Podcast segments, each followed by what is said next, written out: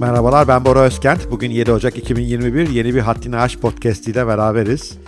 Bugün konu biraz farklı. Bugün büyük kurumlara biraz giydireceğim. Kızmasınlar, darılmasınlar. Büyük kurumlarla çok iş yapıyorum ama yeni dünyayı anlamakta biraz zorlanıyorlar bazıları. Onlara yeni dünyadaki değişimi anlatacağım. Aslında son iki podcastim de bununla ilgiliydi. Bu Covid-19'un hayatımıza getirdiği en büyük değişikliklerden olan Zoom kullanmayı yani uzaktan iş yapmayı bunun e, profesyonellerin iş hayatını nasıl etkileyeceğini, Zoom sınıfının ortaya çıktığını anlattım iki gün önce. Dün ise bunun apartman dairelerin fiyatlarını büyük kentlerde düşüreceğini anlattım. Bugün de gelin büyük kurumların yapısı nasıl değişmesi gerekiyor? Değişebiliyorlar mı? Ne kadar iyiler, ne kadar kötüler, neler gözlemliyorum, dünyada neler oluyor? Biraz buna bakalım. Çünkü iş hayatı kökten değişiyor. Bunu hala anlamayanlar var. Anlayanlar da eksik veya yanlış anlıyor. Gelin ben biraz tamamlamaya çalışmaya eksikler şimdi.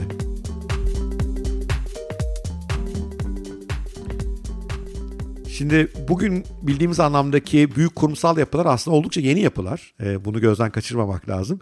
1900'lerin başında 1800'lerin sonunda ortaya çıkıyorlar. İlk bilinen örneklerinden bir tanesi East Indian Company. Bu bir dev İngiliz şirketi. E, bu Endoçin dediğimiz Hindistan ve Çin'den işte ticaret yapıyor. Oralardaki baharatları, kumaşları Avrupa'ya getiriyor. Avrupa'nın ürünlerini oraya satıyor. Dev bir genel merkeze ihtiyaç duyuyorlar sonunda. Bugün Londra'nın Financial District veya finansal merkez dediğimiz bölgesinde ilk genel müdürlük kuruluyor. Böylece ilk defa bir beyaz yakalıların bolca olduğu büyük bir kurum ortaya çıkmış oluyor.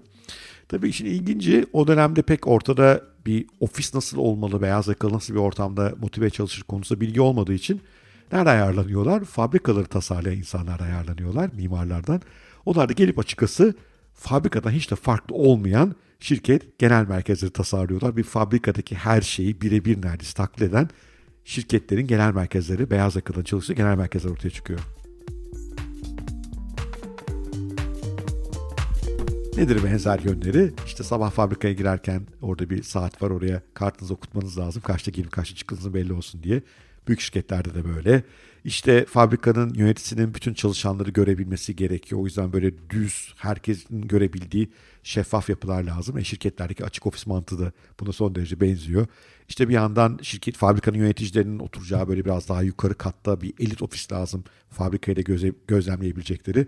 Şirketlerde işte genelde yöneticiler üst katlarda oturuyor. Yani tıpatıp neredeyse fabrikadaki tasarım buraya taşınıyor. Ve o dönemlerde e, şirketlerdeki beyaz yakalının yaptığı işlerinde fabrika çalışanlarına pek fark yok. Bir yaratıcılık yok. Önlerine konan bir rutin iş var onu yapıyorlar. İşte muhasebe ise muhasebe, sekreterya ise sekreterya. E, bir sürü şeyi elle yapmak zorunda kaldıkları için uzun zaman oluyor. Sonradan bilgisayarlar devreye girince de hayat çok değişmiyor aslında. Benzer şekilde o ana yapılar biraz modernleşerek, biraz daha tabii çağdaşlaşarak devam ediyorlar. Ve bugün o yapılara gerek yok. Yani Covid-19 bize gösterdi ki o yapılardaki işlerin çoğunu yapmaya aslında gerek yokmuş. Orada olmaya gerek yokmuş. Yapılmasına gerek var da bunların büyük bölümü evden yapılabiliyormuş. Bir de şey konusu var ki ona hiç girmeyeyim. Bunların bir bölümü aslında yapay zekaya, makine öğrenmesini teslim edilebiliyormuş. Ama yapılan işlerin büyük bir bölümü evlerde aslında yapılabiliyormuş. Ve hani böyle mesela bankalar, çağrı merkezi şirketleri bu işe en çekingen bakanlardan da işte bilgi güvenliği açısından çalışanlar uzaktan motive olur mu, disiplin sağlar mı? Hepsi mecburen Covid-19'la beraber buna geçtiler. Ve bir de baktık ki aslında gayet de verimli olunuyor. Gayet de uzaktan da iyi çalışılıyormuş. Şirketlerin o geleneksel kontrol mekanizmalarına gerek olmayabiliyormuş. Eğer çalışanlar doğru bir şekilde motive edilirse pekala evlerinden gayet de güzel işler yapabiliyorlarmış.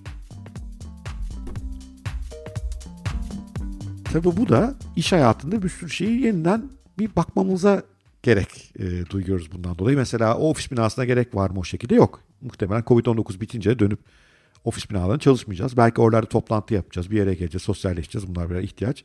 Ama işlerimizin çoğunu evden yapmaya devam ediyor olacağız. Bu mesela bir yöneticiye gerek var mı sorgulatıyor biraz. Çünkü şunu gördük Covid-19'da ben de kendi şirketimde de görüyorum. Aslında insanlar yönetilmedikleri zaman daha iyi çalışıyorlarmış. Yani görevleri belliyse, e, teslim etmeleri gereken süre belliyse evlerinde verimli bir şekilde bunu yapabiliyorlar.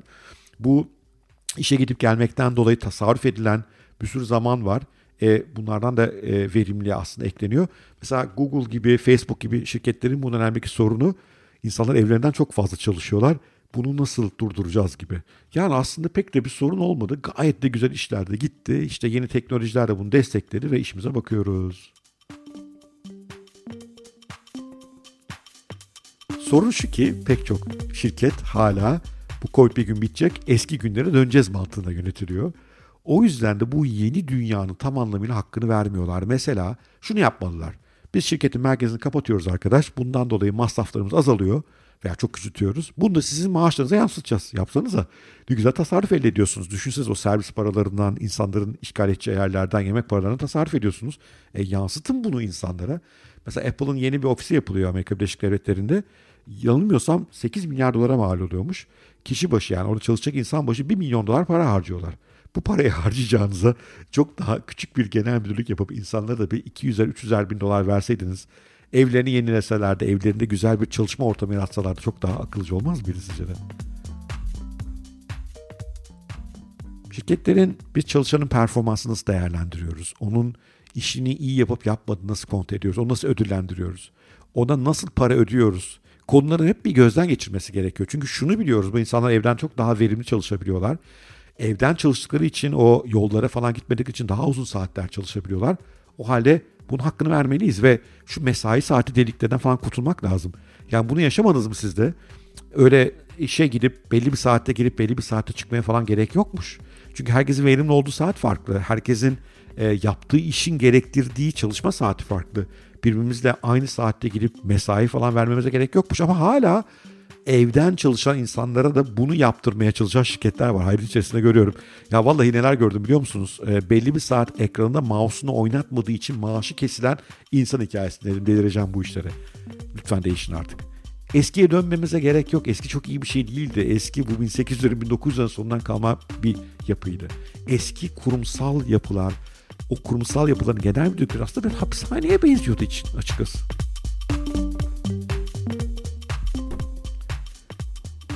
Şimdi bazılarınız diyor ki ne hapishanesi hocam ya o kadar da değil. Yok öyle aslında. Hapishane nasıl bir yer? İşte belli suç işliyorsunuz. O suçun karşılığını özgürlüğünüzden mahrum kalıyorsunuz. Bir yere girip çıkmanız kontrol altında. Dışarı çıkmak serbest değil falan. E iş yeri oydu işte. Belli saatte gireceğim, belli saatte çıkacaksın. Yemeği de beraber yiyeceğiz. Her şeyi de beraber yapacağız. Bunun artık değişmesi gerekiyor. Çünkü yeni iş hayatı da bundan anlamsız. Yeni iş hayatında insanları uzaktan verimli bir şekilde hatta bugünkünden daha verimli şekilde daha yaratıcı işler yaparak çalıştırmak mümkün. Bunun da şirketlerin kavraması ve yönetsel yapıları, ücretlendirme yapıları, genel müdür tasarımları, yöneticiye gerek var mı yok mu? Hepsini bir sorgulaması gerekiyor. Dünyada bu konuda yeni danışman şirketler var, yeni platformlar var. Şirketlere yardımcı olmaya çalışıyorlar. Bence dönüşüm daha yeni başladı. Çünkü insanlar hala eskiye döneceğini düşünüyor. Eskiye dönmeyeceğinden ben eminim gerek yok. Bu daha iyi bir hayat. Bu hayatı en iyi şekilde, en verimli şekilde, en karlı ve çalışan memnuniyetinde en yüksek şekilde kurgulamanın yollarını aramak lazım. Herkesin bir oturup bir iş nasıl yönetilir bir daha bakması gerekiyor bence. Evet, teşekkür ediyorum. Bugünkü her zamankinden biraz daha uzun bir podcast oldu. Büyük kurumları meramı anlatırken laf acık uzadı. Çok teşekkür ediyorum beni dinlediğiniz için. Yine bir like, bir yorum harika olur. Görüşmek üzere, sevgiyle kalın.